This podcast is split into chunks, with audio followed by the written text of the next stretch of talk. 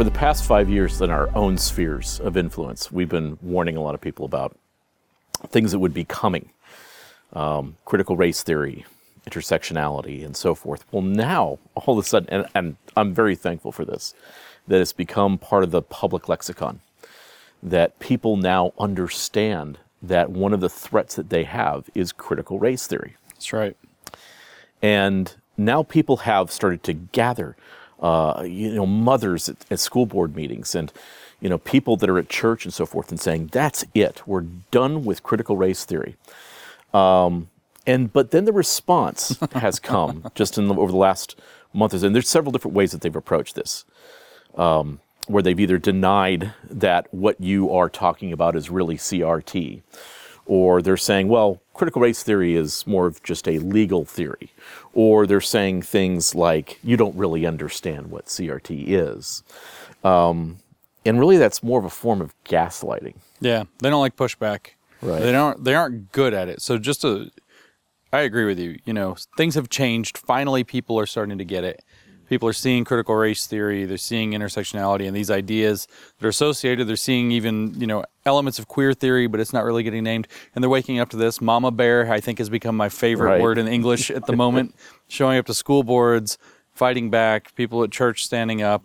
People in, in corporations are starting to work on things. Right. It- you know, and the response is hilarious because it's truly hilarious because they don't they don't like pushback. They don't have the evidence. They don't have the argument. They don't have the moral high ground. So they have to just lie. Right. And they say, "Oh, the people criticizing critical race theory don't know what critical race theory is, and they, they, they've never even read it. Name one author of critical race theory. You're like Richard Delgado, and they're like, ah, you know, the Kimberlé Crenshaw, Right. and you catch them, and they they're like, well, you don't you didn't understand it right, you know, and it's just one step after another to finally, well, it's a sophisticated legal theory. Of course, we're not teaching a sophisticated legal theory to fourth graders, and they're just obfuscating and, as you said, gaslighting. They're gaslighting. Uh, let's make sure that people understand what gaslighting is yeah, first. so gaslighting, gas. The, the term gaslighting comes from a play that was written in the 30s and was made into a movie in the 40s called Gaslight. And so the the the theme of the of the of the play and the movie is that you have this guy and he's trying to make the woman that he lives with crazy. Hmm. And so what he's doing is manipulating small things around the house in order to try to make her insane. You know, it's kind of it's not an Alfred Hitchcock, but it's got that you know weird screw with people vibe that's pretty nasty. And so one of the things that he's doing is he's turning down the the the flame and the gas lamp just a little bit. And it's getting dimmer and dimmer and dimmer. And then whenever she says, "Did that move or is the light low?" He says, "No, it's all in your head. Everything's exactly the same over and over and over again." So he mm-hmm. denies the experience that she's having with her eyes, denies the experience she's having with her ears or whatever. The, the information she's gathering with her senses, denying it. And it is a form of psychological attack that's meant to destabilize the victim and make them unsure of themselves, make them uncertain of what they think they know, of what's mm-hmm. going on. And it's meant to undermine their ability to feel confident in making an argument. And it is, it should just be straightforwardly said, it is a technique of psychological abuse that is being weaponized in order to throw up smoke and protect critical race theory that has now it- it's like the we used to call it the Voldemort problem is like once you give it a name people can lock, lock in on it they can start to study it they can start to understand it and they can start to take it apart and because it doesn't have evidence arguments or moral high ground it's got nothing to stand on so now they have to throw smoke up to try to protect their brand because their brand has been discovered to be bad mm-hmm. So let's let's talk about the first thing then. One of the first arguments is that well, critical race theory was just a legal term and a legal tool. Uh, and of course, uh, they, they would- refer back to Kimberlé Crenshaw. Uh, we could talk about Derek Bell because, in essence, before it was given a name, um, specifically that he was already practicing critical race theory in many different ways. Right, but, right. But in terms of really defining it down, uh, how would you respond to something like that? Yeah, so critical race theory is a way, they even tell you it's a practice. It's a way of looking at the world. It's a lens. So it can be applied to anything. It did start in law. You're right to name Derek Bell. Derek Bell started working on this in the 1970s uh, within the movement called cl- critical legal studies, um, which uses critical theory to attack law. And he was he was bringing in elements of uh, race And it started to expand because a lot of the critical legal studies people were, uh, no surprise, white scholars who were not paying enough attention, legal scholars who were not paying enough attention to the to the elements of race in the law, according to people like Derek Bell and his associate Alan Freeman. And so they were writing about this in the 70s, going into the 80s. Uh, eventually, it gets its name, Critical Race Theory, by Kimberlé Crenshaw at a conference in Madison, Wisconsin in 1989. Uh, Richard Delgado, who I just named, was there, uh, along with many of the Mari Matsuda and a lot of the, the big original names. And she also was a lawyer. She was a student of, of uh, Bell at Harvard Law. Um, Bell was a lawyer, that the law professor at Harvard Law, and I think at Oregon or something like that at one point, and briefly at Stanford.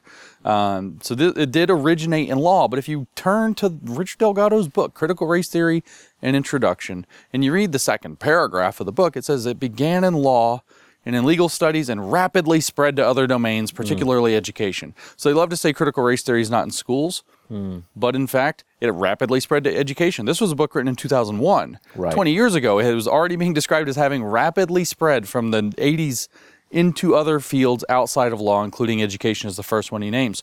So, you know, this is an obvious lie. People know what they see. They hear they hear their kids learning about white privilege. They hear people, you know, even being talked about white fragility. They're having to do these privilege um, ranking things where they, you know, what they have to put down factors of their lives and figure out how privileged they are and separate themselves in their classrooms. I think they even did that in the military. Th- This stuff is happening where they're separating people by privilege level that's connected to race. That's critical race theory. You can call it whatever you want, but to say it's merely a legal theory is a complete distortion. Now, here's where the distortion works. If we want to get deep into this, and this is something people who haven't studied this wouldn't know, is that a critical theory, as I've said many times, I, I know we've talked about this, mm-hmm. has to have at least three elements, or it doesn't qualify as a critical theory. It must describe an idealized society, in other words, a utopia. It has to explain how the present society does not live up to that mm-hmm. or isn't heading toward it. So it must complain about the existing society as not being that utopia. And it must inspire social activism on its behalf. Hmm. Now, social activism is called praxis, mm-hmm. P R A X I S. And it's theory put into practice. And if you lo- read people like Paulo Freire, who did the Pedagogy of the Oppressed, big influence on, on critical theory and education, And we're going to spend some time, more time on him in one of yeah, yeah, yeah. Yes. yeah. We got to talk about Paulo Freire. Well, he says that praxis has to have an element of self-reflection, and you hear that from Robin DiAngelo. What did she say? That anti-racism is a lifelong commitment to an ongoing process Right. of self-reflection, self-critique, and social activism. Mm-hmm. Praxis, in other words, and praxis is the putting of a theory into application in accordance with that theory in order to achieve its goals, which is to achieve that utopian vision of society uh, liberation or whatever it is, racial liberation, something, black liberation, whatever it happens to be. And so what you have is, even if they're not teaching the specific legal theory, or if they're not teaching the theoret- the theoretical elements themselves, like they're not making fourth graders read Derek Bell or Kimberlé Crenshaw, they are putting those ideas into practice, and they're doing what's called critical race praxis. And you think, well, okay, critical race praxis, that's different. That's CRP or CRAP if you want. And um, it's not critical race theory, but because theory and praxis are wedded in critical theories or critical philosophies, as Marx said, that you have to have the, the theory wedded to the praxis. Critical race praxis is critical race theory, and critical Right. race theory is critical race praxis. They're actually one and the same. We're talking about a distinction without a difference because if you took the critical race praxis out, you wouldn't have critical race theory. So, what mm. they're actually telling people when they say, we're not teaching critical race theory in our schools. That was my impression of Kimberlé Crenshaw's voice. when they say that, what they're saying is we're doing critical race theory to your children. Correct. We're doing, Doing it, it. to your children. We're not Right. teaching it, we're doing it. Right. So that's a it, it's a lie that gives away something very valuable to understand and very ugly. They're they're applying this intentionally racist theory to your children uh, and with the force of the state behind it. So it's state sanctioned racism in our schools, teaching our children to think in, in, in racially conscious, in other words, racist ways. So let's say that you're a parent that is at a school board meeting. And at that school board meeting, they're saying, oh, no, no, no, we're not teaching critical race theory. And as you said, you're doing it. How would you say that a parent should respond to something like that? They should just ask straight up about the concepts that are relevant to critical race theory. Are you teaching about systemic racism? Mm-hmm. If the answer is yes, probably critical race theory. We, we don't have a definitive diagnosis here, right? It's like if you go to the doctor and they say, well, you have a fever. Well, they don't know you have the flu if you say yes. You might have a lot of things that cause a Right. fever, right? Well, are you teaching about systemic racism? Well, that's a, that's a symptom. Are you teaching about white privilege? That's another symptom. Mm. Are you teaching, you know, about the idea of equity?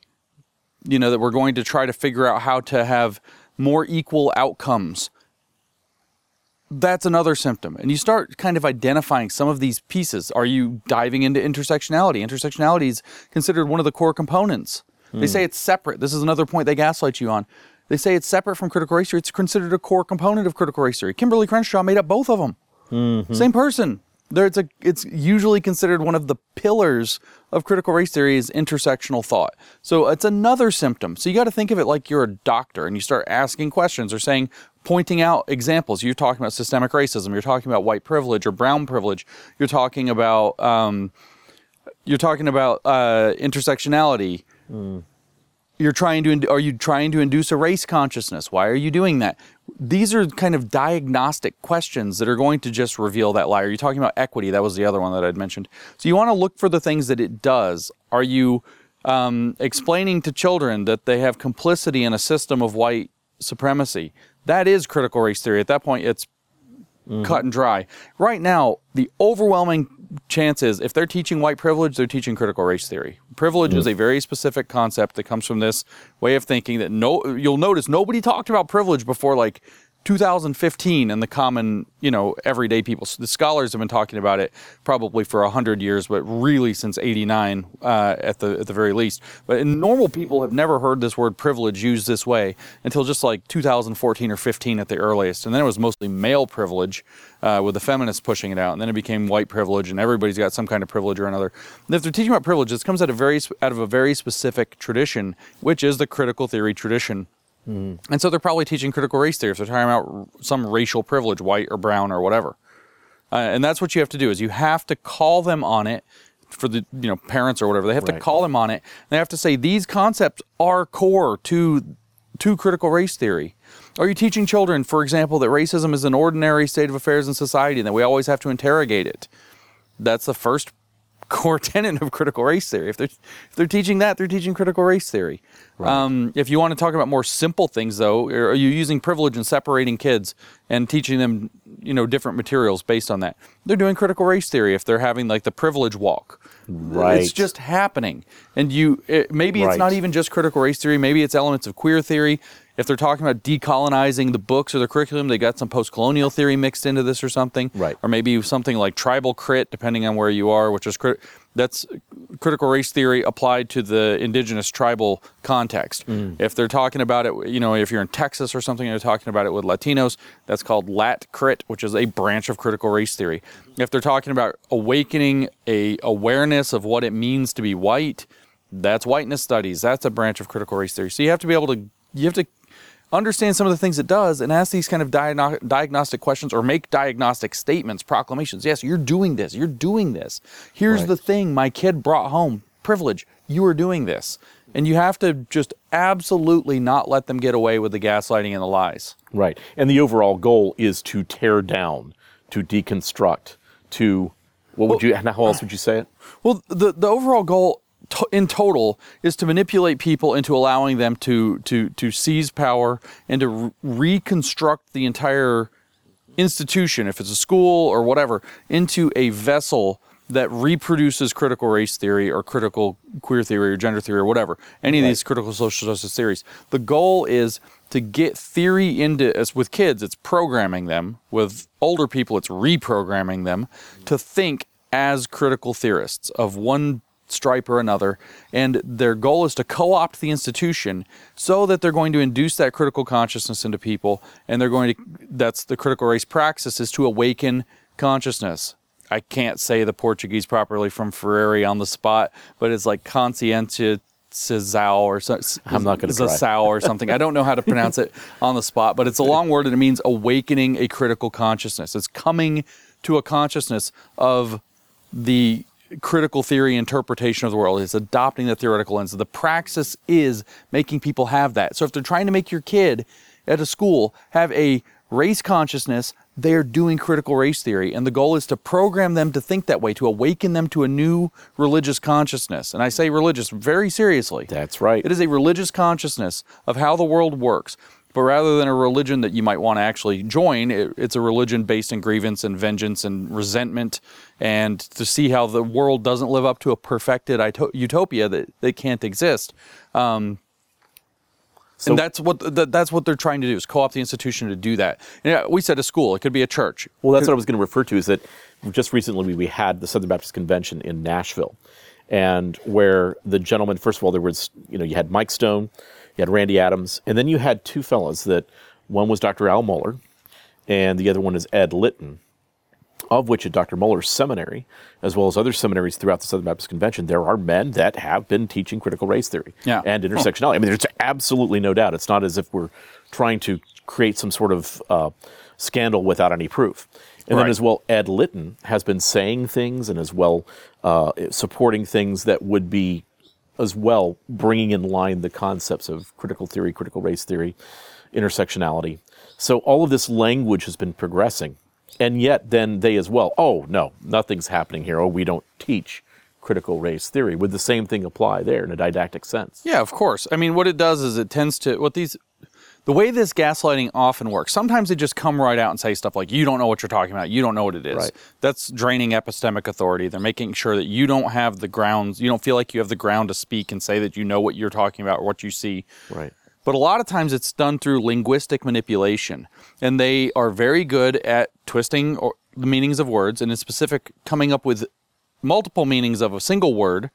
Um, like diversity might mean, oh, we have lots of different kinds of people with different kinds of backgrounds, or different kinds of thought, or different kinds of expertise, or different kind of different, whatever it happens to be, diverse, right? Mm-hmm. But on the other hand, it means somebody as the the University of Texas diversity, equity, and inclusivity program that they're trying to implement says it actually doesn't mean that because that would be in violation of civil rights law if they explicitly put that in a formal document. Mm-hmm. What it actually says is that it means people who are skilled in diversity, meaning mm. diversity ideology, meaning these critical theories of identity, like critical race theory. So all of a sudden, diversity now splits into two words.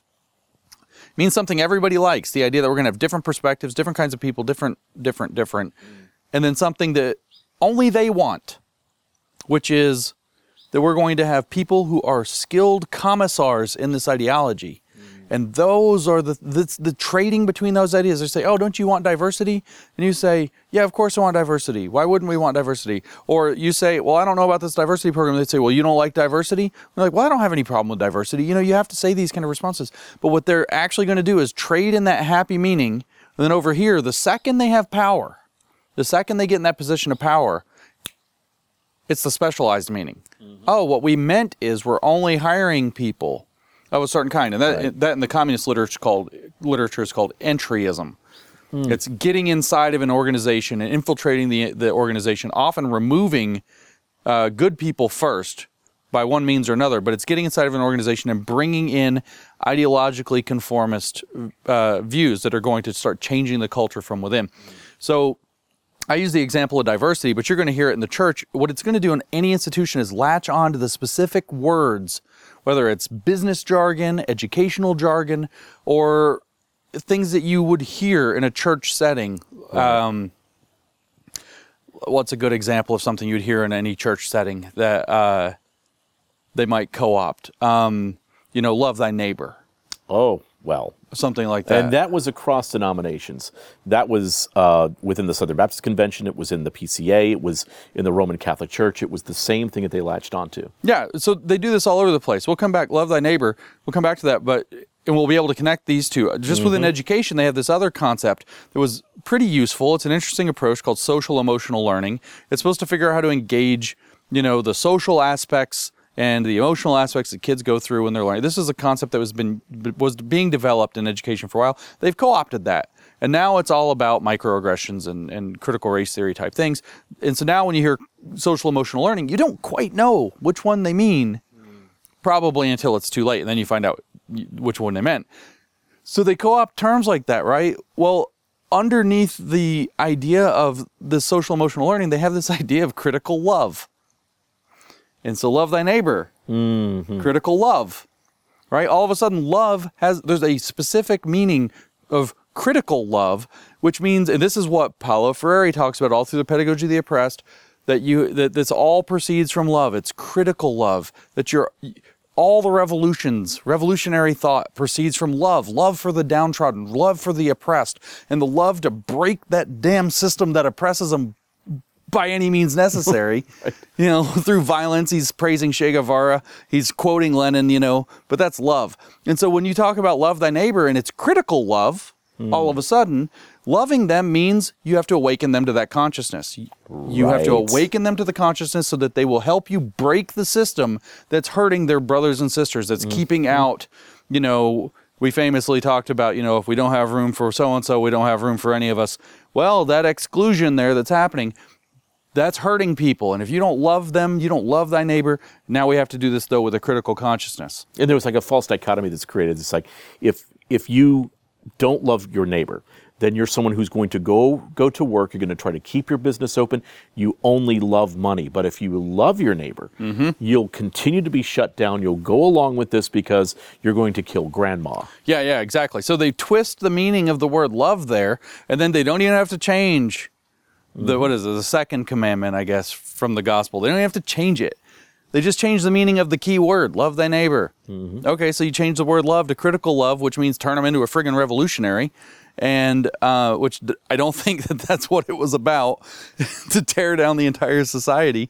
Um, and it, it- you're off to the races with something very perverse. And this is what makes it very difficult. And people Right. feel confused and they feel gaslit and they feel unable to argue back because, well, how do you lo- how do you go to a Christian church and argue back against love thy neighbor? Hmm. And you're in here in the weeds, like you know something's wrong, but you don't know what's wrong. And then you start to articulate. You finally find some vocabulary, and you're like, you know, I really think that the word love here has more sides to it than this. You know, hmm. you brought up the kind of COVID thing, and it's like, yeah, we do have to show love for our neighbor in the sense that we want to protect the most vulnerable in our society and take some precautions. But we also have to look at the other side. We got to look at we got to love our neighbor who's losing their business. We got to love our neighbor who's, you know, hmm. depressed and going to commit suicide because they've been locked in their house for 9 months. Oh, we got a lot of people different there's a lot more to it and they're like, "No, no, no, no, no. You know, love is very important. You know, love the neighbor." And they they stick and you just you're like something's wrong. And then they're like, "Well, you don't understand love right. You don't understand love right. This is the right hmm. definition." And that stuff mm. is meant to keep you confused and unable to articulate what you mean and to make you feel stupid and to make you feel bad and make you feel like you're missing something.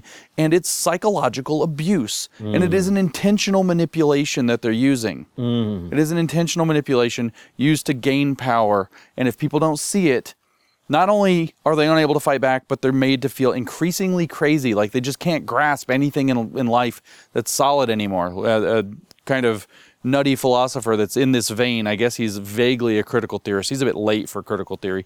Uh, Zygmunt Bauman refers to the, what this produces as liquid modernity, Right. where all the solid things have been turned liquid and you can't grab onto anything. Um, Zygmunt Bauman, I mention him not because he's like you know a mainline critical theorist, but because Henry Giroux, who was radicalized by Paulo Freire Right. and is the huge uh, critical pedagogy, critical education guy, he quotes Zygmunt Bauman all the time. Mm. He was a big influence. This liquid modernity thing is a thing that they kind of want to be in. They want to make everything liquid so you can't grab onto it. And they screw around with words to do it and they gaslight people and tell them they don't see what they're seeing, that what they see isn't what it obviously is. Mm-hmm. You know, it's it it's very anti-racist to go around and talk about race all the time and make everything about race. It, it's just blatant psychological manipulation at that level. Mm. So when you just you just mentioned anti-racist, and a lot of people would say, well, that's something that I should be doing. Yeah. Is being anti-racist. Yeah. But yet, when you're telling me how to be anti-racist, you're telling me that I need to employ elements of discrimination. Yeah, it's anti-racist is one of the most poisoned, twisted words in their little game. And feel you keep feeling gaslit all the time. So you, you, you do have to employ. Literally, we go. You have to employ discrimination. Literally, we go to Ibram Kendi. We read mm-hmm. a book called "How to Be an Anti-Racist." So this should be a definitive guide. This guy's held up. He's paid Right. tens of thousands of dollars, given tens of millions of dollar grants. This guy should be able to articulate how to be an anti-racist. It's the title of his most famous book you turn to page 19, and what does he say? Well, he says that uh, discrimination that produces inequity is racist. Discrimination that produces equity is anti-racist. Then he says that in order to to the only remedy, he says, the only remedy to past discrimination is present discrimination. The only remedy to present discrimination is future discrimination. They absolutely want to mm-hmm. cook discrimination into the definition of anti-racist. It gets worse. Mm-hmm.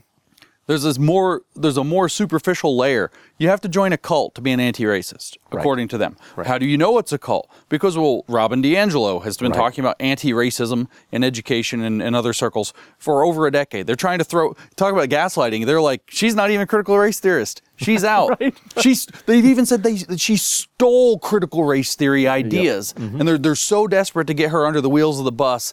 And the, Ibram Kendi, they even say, well, he's not really a critical race theorist either. Right. Right. You know, and he's like got a statement that just can't. I everything I do is based in critical race theory, or not quite everything, but it's something along those lines. It's you know what I do is based in critical race theory. It's got a foundation in critical race theory. He's like, oh, he's not one. He's a historian. Right, you know, that's what right. his PhD's in history. He's not one.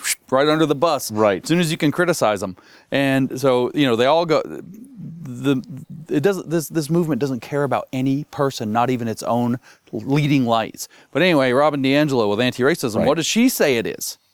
She says in probably several books, but at least in the book Is Everyone Really Equal, which she wrote with uh, another critical education person, Özlem Sensoy, she says anti-racism is a lifelong commitment to an ongoing process Right. of self-reflection, self-critique, and social activism. In other words, praxis. In other words, you have to be a freaking communist to mm-hmm. be an anti-racist. The same trick mm-hmm. that Bella Dodd described in the 1950s. Mm-hmm. Dr. Bella Dodd, defected Communist Party USA member, testifies to the House Committee on Un-American Activity. She was like, "Oh yeah, we come in. This is how communists do it. We come in with nice-sounding words."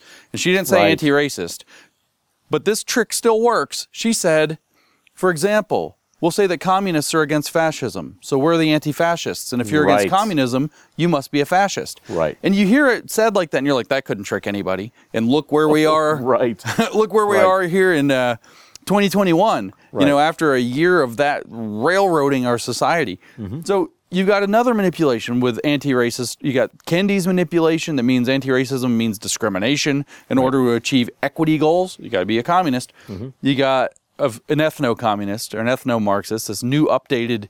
It's not the vulgar Marxism of yesteryear. It is a more advanced and sophisticated one. It only takes the best parts of Marxism, the best parts of racism, and mixes them together so it's not racist or communist anymore. They say that one too. It's not communist, it's not Marxist. Yeah, bull. Anyway, so we've got I mean, like, like for instance, like right now we're drinking lemonade. well, it's right. Meyer lemonade, but yeah. Meyer lemonade. Okay, Meyer lemonade. But you actually picked those I off picked the, the tree, lemons, yeah. and then you combined it with sugar and water, right? That's- and then you chilled it. that's right. And but it still has the elements of the lemon in it. You can taste it, yeah. Oh, it's wonderful. Yeah. Yeah, the lemon really stands out. So yeah, but so we've yeah, it's just like yeah, it's a mar- it's not these are not Marxist lemons, um, but the the element is still there. That's right. I don't know if that's a failed analogy. but- No, I, no, it was I got you. I got you. So you've got the you've got the BS Kendi manipulation on anti-racists. You got the BS DiAngelo manipulation. Then you at the root you kind of see they're the same. Right. He says we have to discriminate for equity. Equity is equal outcomes. That's somewhere in the communist spectrum, mm-hmm. right? She says we have to take up praxis. Mm-hmm. That's somewhere in the communist spectrum, the Marxist spectrum. Maybe it's not vulgar Marxism. It's something there close. So they're still manipulating. It's you know anti- anti-racist. Well, you didn't think you had to be an, a communist to be an anti-racist, probably, but you have to be a racist communist to be an, an anti-racist. And then it gets worse than that mm. because where does this all come from? And this is where it gets disgusting, and a lot of people don't realize this. I read Kimberlé Crenshaw. Mm. I read Mapping the Margins, which is her 1991 paper, Right. her most famous paper. Right. And in that paper, she explains, she has this very famous paragraph near the end where she's railing actually on elements of postmodernism. She doesn't want race deconstructed. Hmm. Sh- She's like, no, no, no, we're not going to deconstruct race. That is a, you know, they say race is a social construct. And she's like, but that doesn't mean it's irrelevant. That doesn't mean it's irrelevant. That's a vulgar social constructionist thesis, the vulgar construction thesis. So it's it's a special kind of social construct that has consequences. It's structurally and materially determinate. You read in Richard Delgado, but especially structurally determinate. Structural racism. Right. Structurally determinate. It the structure determines your life because it's a superstructure, not Marxist at all. Um, That said, she then explains that what makes race different than anything else postmodernism might deconstruct mm. is that it's imposed mm. upon an oppressed people. So the oppressed people don't occupy the position of privilege mm. necessary to deconstruct that which oppresses them. They can't you can't deconstruct something that's being imposed upon you because you don't have the power. And she's saying people are missing that. But what she's also saying is it's wrong to impose racial constructs on people that have a negative valence, right? So how do you turn back to Robin DiAngelo and read in White Fragility? There's no such thing as a positive white identity. Right. And you read in all of whiteness studies, we need to make white people aware that they have a race, or that they have a race, the white race, because they're part of their white privilege is being able to not think in racialized terms. So we have to racialize the white experience into the white race, which must be there's no such thing as a positive white identity. Mm-hmm. Must be a negative valence. So they want to impose a negative racial identity on a racial group which they know is not only wrong, but the central sin of their entire religion. Mm-hmm. But they they feel justified. That's how you know it's vengeance. They they feel justified in, in doing the exact thing they think is evil to another group to level the playing field. They mm-hmm. know it's wrong and they do it anyway. And here's another little kicker for you where they gaslight you. How does that imposition work? Crenshaw tells us. Crenshaw tells us how that imposition works. You have to have systemic power, mm. structural power to impose a race on a group and make them have to have a racial identity. Hmm. Well, they're going to impose whiteness studies exists to impose a white racial identity that must be negative. They are racist and they know it hmm. in their own terms and they call it anti racism. You talk about gaslighting people. Mm-hmm. So then you have parents, let's say, that are becoming aware of this in their schools. You have those same parents and their kids going to church, and they're hearing the same kind of responses from the schools now from their church. And they're watching media too. And if you know if they're switching through, maybe they're in a hotel room trying to find you know a more conservative channel, but they're switching through and they see like MSNBC and they're hearing the same sort of responses going back mockingly and so forth. And as well, you hear this thing that, well, it's all a Republican conspiracy theory. And now they're trying to, to somehow tie in this response against critical race theory, uh, against intersectionality and the other concepts that go along with it, uh, critical gender theory and so forth. But they're they're now trying to say, well, that's all part of almost a QAnon sort of. Yeah, to- it's all a conspiracy theory. Such Right. projection. Right. Critical race theory itself is a conspiracy theory. And the iron uh, law of woke projection is what again? The- well, you just it's everything they do is projection one way or another. They're either Right. telling you what they're actually doing or they're telling you their plans. Right. It's an iron law. It always applies. You, we take any woke doctrine, we can figure out how it's probably projection. So they're definitely projecting in this Right. case. Critical race theory is a conspiracy theory. Now, here's some gaslighting for you. I've pointed this out and I cited Charles Mills 19 I think 97 book, The Racial Contract, where he argues that there's a racial contract that are socially enforced. Everybody's in on it. All white people subscribe to it. They never hear about it. Nobody ever talks about it. Nobody ever whispers, "Let's keep the black race down." That's what we do as whites. Nobody ever says it. Nobody ever says it. There's this thing called the racial contract that everybody just kind of figures out by the social order and they all sign on because they all want to keep their privilege. So they're selfish. And that's what critical race theory is actually kind of trying to break up. They believe that their that white supremacy is basically a conspiracy against all mm-hmm. other races. Brown people have brown complicity, so they're apparently in on it to a level even while being oppressed. Mm-hmm. They have this whole cockamamie conspiracy theory where every person who has any racial privilege or whatever privilege at all is in on the conspiracy without ever having even heard about it, without even knowing they're conspirators. That is based upon systems. It's all based on systems. That's how they hide it. And so the, it's a, the, the biggest, grandest conspiracy theory that's so slick that the conspirators don't even know they're conspiring. Right. It's amazing. And so then they tell everybody else that's a conspiracy theory. But here's the gaslighting. I pointed this out. I point this out, and people say, "Ah, Charles Mills, no, you can't say that. Right. That's not critical race theory. That's the critical philosophy of race. And do you know how hard it is to not swear at somebody who does that to you? Because you know they're lying, they're manipulating you. Right. That's a critical philosophy of race. Oh, well, color me corrected. Right. What the hell? Yeah, so now you, you see this happening then of course through media. And now all of a sudden this these same, you know, mom and dad go to work. and they, they go to work and then all of a sudden That's not happening there either. Oh yeah, so now they're at work and you're going through all this training to to identify microaggressions. Yeah, that's not critical race theory, even though it comes straight out of Derald Wing Sue and it's based right in the idea, the impact over intent, which is comes back to the idea of, of critical race theory that that really is one of its incentive structures is milking the idea of disparate impacts. Mm-hmm. So, you know, people have different outcomes by group. There must have been racism hidden somewhere. Right. Impact is what matters, not intention. We're going to take intention out of discrimination law. That's really what it exists on one level to do. Mm-hmm. Critical race theory being the it here. And so now microaggressions, it didn't mean, it doesn't matter, you know, if uh, you try to insult somebody, you know, uh, as many people who know you will know, there might be Chinese people somewhere in the vicinity somewhere. and so if we said long time no see, somebody might say, oh, you can't say that and you're Chinese people. They might be offended, Right. you know, because it comes directly, it's a direct translation from what is it, Haojiu Bujian or something like that in Mandarin. It means long time no, see. see. So yeah, so that's a microaggression against them to, to say that. It's probably uh, microaggression to say that the, the virus that came from China came from China. You know, these kinds of things. These are microaggressions because it didn't matter what your impact was. No, I was just ex- identifying the geographical area. I was just using a phrase that I've heard, you know, your intentions don't matter. Impact matters. Well, that's tied right to disparate impact, which is the the piece of law, uh, SCOTUS jurisprudence that they're trying to manipulate with critical race theory in order to get more of their power, more of their grift. So y- yes, it's there. And they will lie to you. They'll say, no, this is diversity, equity, and inclusion. This is just Right. unconscious bias training. Unconscious bias isn't critical race theory, except it is. That's exactly what they say is that people are socialized into a racial context and they don't understand that necessarily. And it creates bias in them that, since they're not aware of it, it's unconscious if they start to become aware of it, they don't like it. It's willful ignorance. You know, they have to, if they are of a minority status and they start to become aware of it, and they're like, ah, I don't think that's internalized racism. It's false consciousness. Of course, unconscious bias is part of critical race theory's underlying ethos. Maybe it's not critical race theory; it's critical race praxis. But critical race praxis is critical race theory, so they're just lying to you, and it's so frustrating. And people have I- don't know what to tell people except you kind of have to know some of mm. this stuff to be able to say you're lying.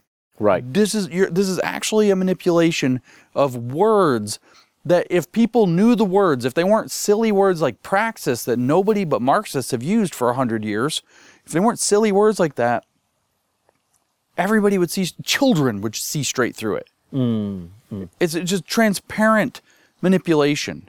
And I don't know what to say except that anybody that's doing that is somebody you shouldn't be trusting. Anybody who's mm-hmm. willing to do that, they're either they're either ignorant or lying, one or the other. And in either case, they don't need to have power over you and your your workplace and your kid's school over the curriculum or whatever. It's just absolutely infuriating. You know, mm. it's not in your workplace. It's just DEI and unconscious bias. It's not in the schools. We're just doing it to your children. You know, we're not teaching them. We didn't make them read Mari Matsuda. We just teach them exactly the stuff she talked about.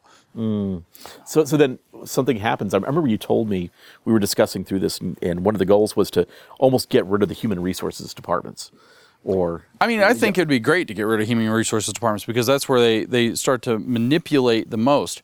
Um, human resources departments, not entirely. I mean, there are other Right. issues I that come up in. Right. workplaces, but one of the main functions or large functions of human resources department was to be a band of experts who's going to advise management on how to not step into a civil rights lawsuit. Right. And so again, the weaponization, and I don't think we should overturn the Civil Rights Act. I know some people out there think that. I think it's a terrible idea. I think that we should be applying it in a even-handed way that uh, has narrow, tight definitions and that requires intention. We're not going to do this disparate impact nonsense. Um, we need you have to have been discriminated against. Somebody had to be meaning to discriminate against you, uh, in my opinion. But yeah, it's a huge vector into corporations or into into any of that kind of uh, business world institution. It's through human resources and the and through the manipulations of con- convincing management. Oh, you're at legal exposure here because if you don't, blah blah blah. Well, there. I think a lot of corporations are about to find out that they're at a lot more legal exposure than their HR department, which is blind with critical race theory. Realized. Mm-hmm. So then you have people that are going through these trainings at, at work that are mandatory and so forth. And they're being, first of all, introduced to the concept of microaggressions. Then they're being asked to go through additional training to make sure that they tear down the way in which they had related to other people within work in Yeah. the past. And so what does that do to a workplace when you end up creating all these little mini mini conspiracy theorists within your within your Well, I mean, it obviously is going to erode interpersonal trust. It's obviously, go- especially across uh, groups, uh, different um, demographic groups. It's also going to, with these trainings, a lot of times what you end up with is people literally kind of getting, I don't know if um, abused is the right word, but I think it's abuse. Uh, So here's an example. Some somebody might have to sit in the room in the middle of the room and have or take turns going around the room confess everybody has to confess to racism to like the black person in the room and now all this person who got along great with all of their coworkers and you have to have something to say or you're just suppressing it is now thinking all of his coworkers are racist against him right? Something like this. And how awkward is that? And then it's like then all the conversations have to engage it and get weird. But this that's all like just corporate culture falling apart. That's nothing compared to the strategy, which is you're going to get some percentage of those people who are like, yes, this Right. DEI training, spot on. This is what we need to do. And now you have what are called apparatchiks in the organization who are going to push the ideology into the organization. They're going to side with the ideology. They're going to constantly, they have to do praxis. They're going to constantly try to get other people involved. Constantly going to take steps in that direction. Constantly going to have more committees, more meetings, more of the kind of bureaucratic nonsense these people love to manipulate. And then you're going to have a probably a few percent is that. And then you're going to have a larger percent, but still total a minority of your workforce that's going to become real sympathetic to those ideas. And so they're not all in, but they've heard them and they're like, yeah, more yes than no. And, you know, I, they have a point. They really have a point. Then on the other end, you have a few people who are like, uh uh no, we're not doing this. Well, you know who those people are now? And if some, some if something goes down, you know who you're going to crack down on. If you're going to start having praxis on people in the office, who's going to get accused of racism? Well, the people who didn't like the training. Right, Right. right. And so you start to identify dissidents to be purged. You start to create apparatchiks and, and commissars out of a small group, and you get a band of sympathi- uh, sympathizers that are like a human shield of cloud around them or ideological human shield around them. And so then it's only a matter of time. The precipitating incident's coming. Somebody's going to say something wrong. There's going to be an incident in the public square somewhere. Somebody's going to die or something. Uh, not referencing anything specific. And then the next thing you know, you have a polarizing event, and your conditions in your office are not ready Right. for a polarizing event. Your institution, your church, your business, your school, it doesn't matter, is now primed for a precipitating event to smash the glass. Everybody's in their own corners. Everybody's at each other's throats arguing. We've seen it play out again and again. Everybody's fighting with each other. You're a racist. No, I'm not. You're awful. You know, you're you don't understand anything. You don't know what you're talking about. And the whole thing. Imagine trying to run a company like that. Mm-hmm. That's best case scenario. Worst case scenario is they actually succeed and they convert lots of your company, and then your company turns into a infected organ that's just going to do this more and more and more. And maybe your job was to make shoes. Well, it's not anymore. It's to make shoes that promote the message that do praxis. Right. You know. Right. And And, and it could be race and it could also be within gender and it could sex be race. so it could be gender. It could be disability. It could be Right. fat. It could be anything that's considered an identity category. It could be mental illness. It could be literally. They uh, they have a pantheon, and I use that word in the Yeah. in the old religious sense. They have a pantheon of identities that have to be deferred to under all circumstances that are then put into a hierarchical structure under the alchemical magic of intersectionality, which I still think was just an extortion racket laid out by the by these radical uh, socialist feminists, black feminists in the Combahee River Collective, basically.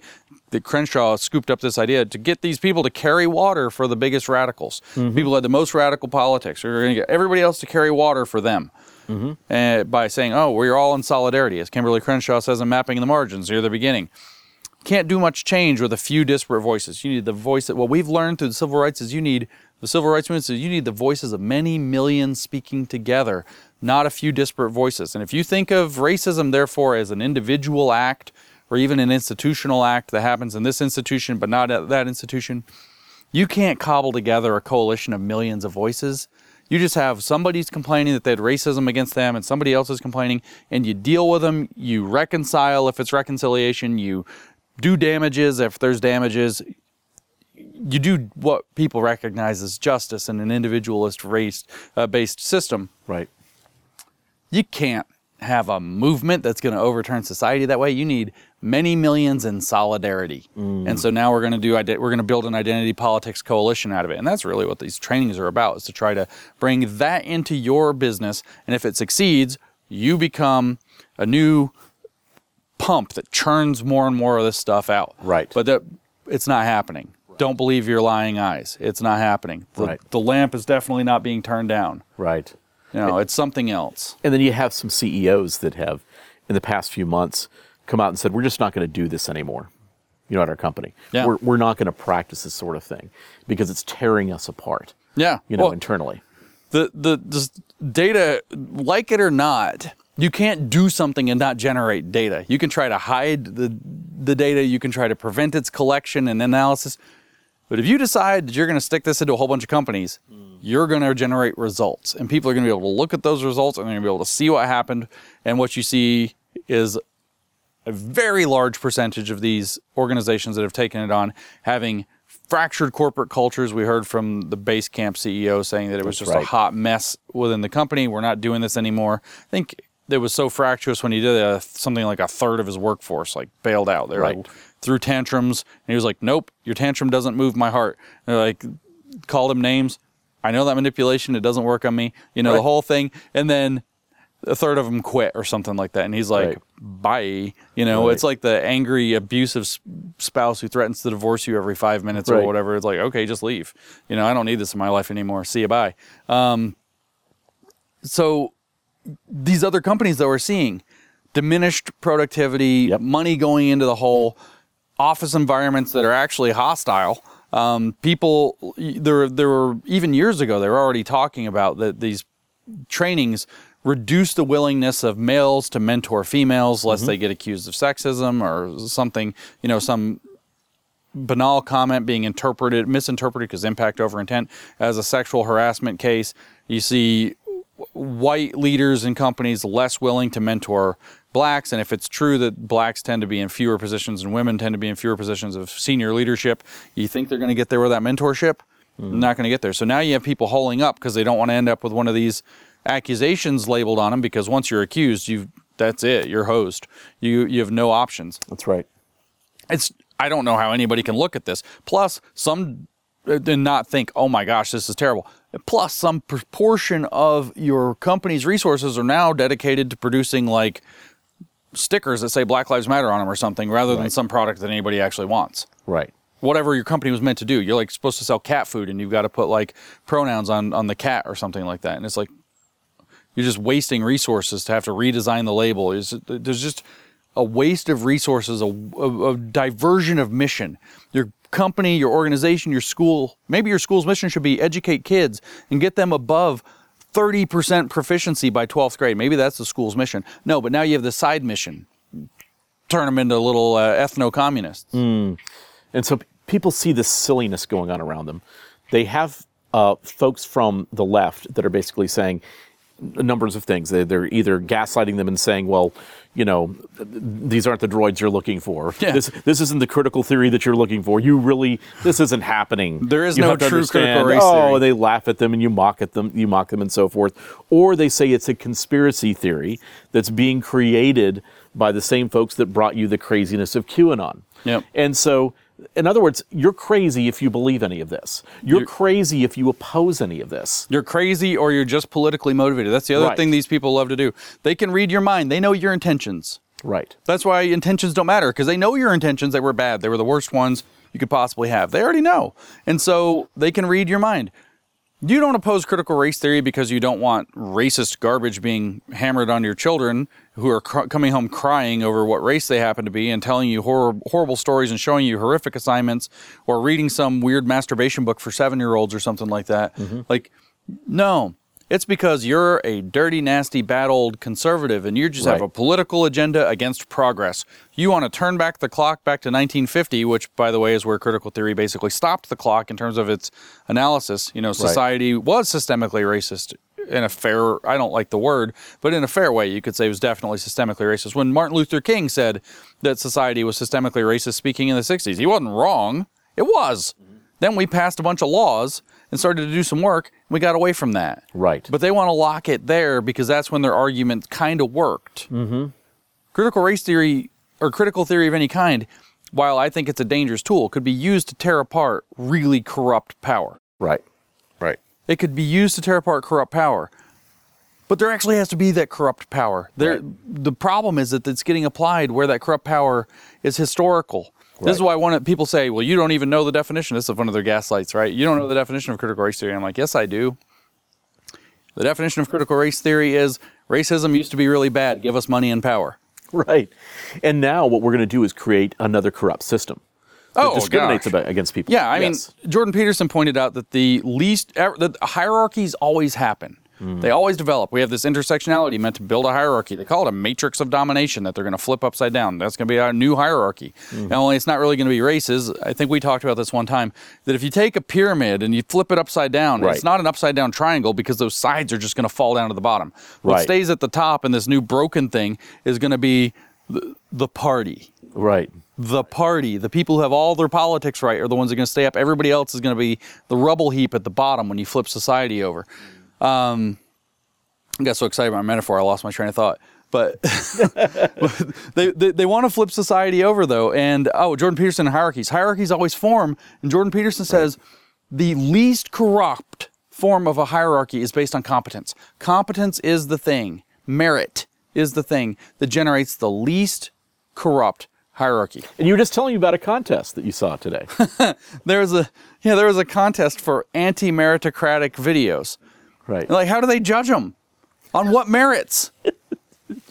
It- It's like, I mean, not to invoke a critical theorist, he was technically third generation, which had already lost the way. Well, there's we could get into a whole talk about how critical theory has its first generation with Horkheimer, its second generation with Marcuse, and then it goes off into Jürgen Habermas, who talked about performative contradictions, which was, was about Yep. to say sawing off the limb you're standing on.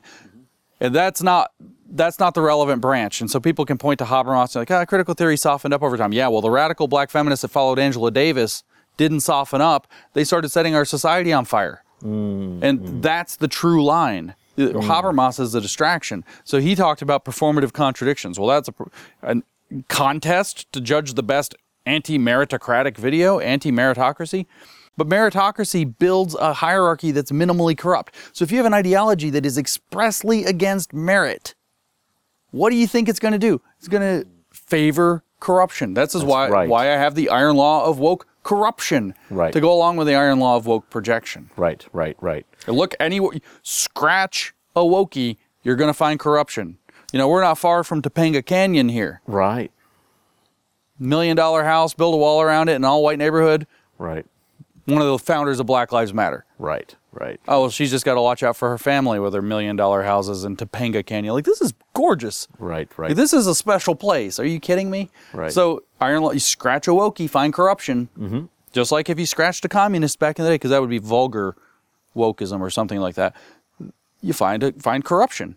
It's how do you take uh, create a new totally bogus elite that gets all the benefits of society while you literally have I read today somebody sent me a note saying that in the Holodomor oh. there was literally Ukraine, at yeah. least one story that came out of a child that was eating himself. Oh. Yeah. Meanwhile, they feasted in Moscow. Meanwhile, Walter Duranty feasted and partied legendary parties in Moscow, Moscow. while writing the article saying Ukrainians hungry, not starving, that won a Pulitzer Prize in the New York Times. Right. And so that's the thing is that the systems that they're talking They still about. have that Pulitzer. Yeah. They have not disclaimed that. How shameful. So the systems that they're talking about bringing in, that they believe are more fair and equitable and so forth, have been shown throughout history to be as corrupt or more corrupt, and as well to just And the gaslighting. lie. Yes, The gaslighting. It's Duranty was gaslighting. They gave him a Pulitzer. Exactly. Nikole Hannah-Jones writes the 1619 Project. It's totally bogus. They give her a Pulitzer. She's gaslighting us about American history. right. Like we don't know that 1776 was the founding. We don't know what the Declaration of Independence says. You're gaslighting us. Right. And you give them a Pulitzer. Right. Pulitzer. Every major institution just about is trying to gaslight us on this stuff, and people don't have to take it.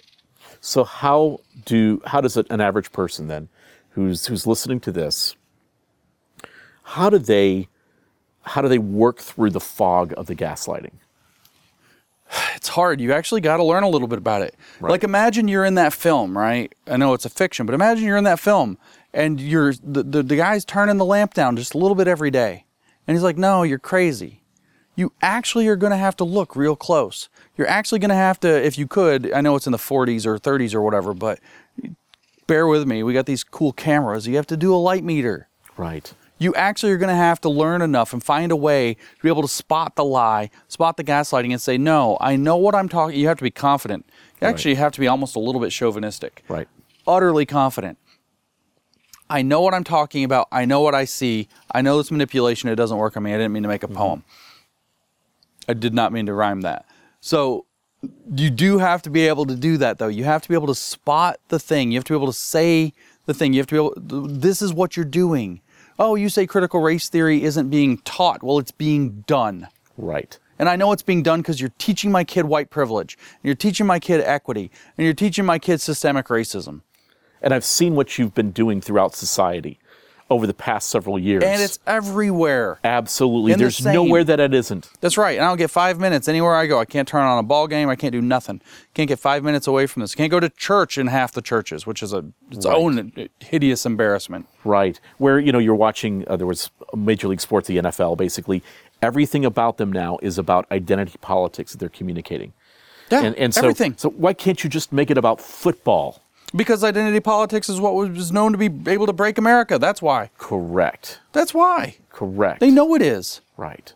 They know that identity politics, those many, the voices of many millions cobbled together, is so much more powerful than treating people as individuals. They know that if they can whip up a resentment collective, it's so much more powerful than actually genuinely disenfranchised individuals. They know that if they can whip up an identity collective of aggrieved, say, if it's, you know, racial black people, that LeBron James can pull up in his Ferrari and shout about how oppressed he is. They know that you can build these collectives, including super rich and powerful people. You could maybe even get, I don't know, a crown prince or something. Mm-hmm.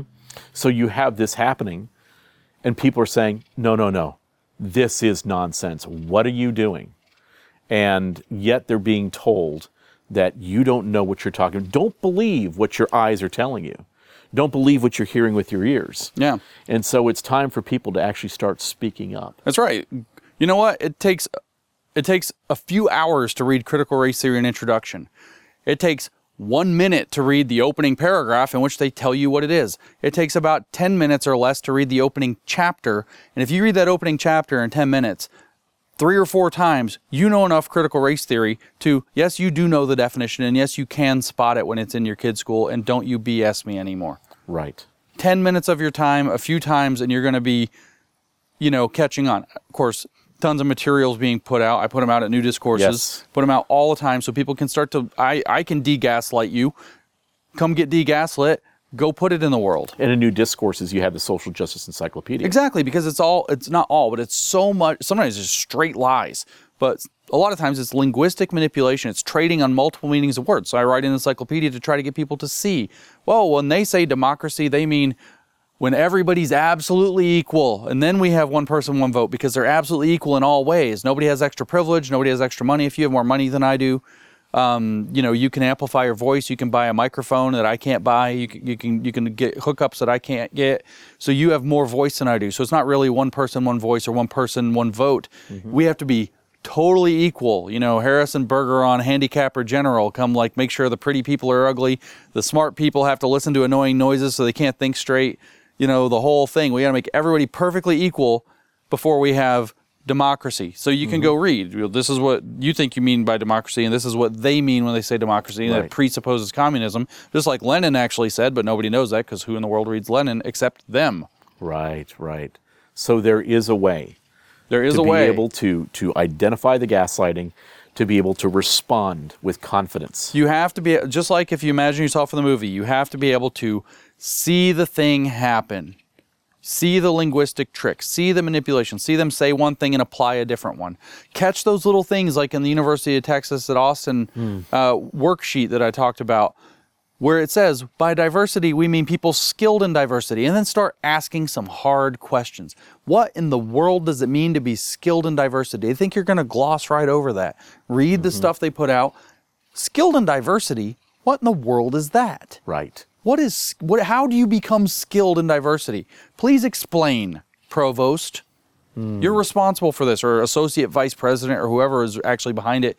You're responsible for this. What does that mean? What does skilled in diversity mean? So you've got to be attentive eyes open. You got to be vigilant republic if you can keep it. You've got to be vigilant. The price of liberty is eternal vigilance. And spot these manipulations and then start asking hard questions and when people can't answer them start demanding resignations and then people can reclaim their liberty.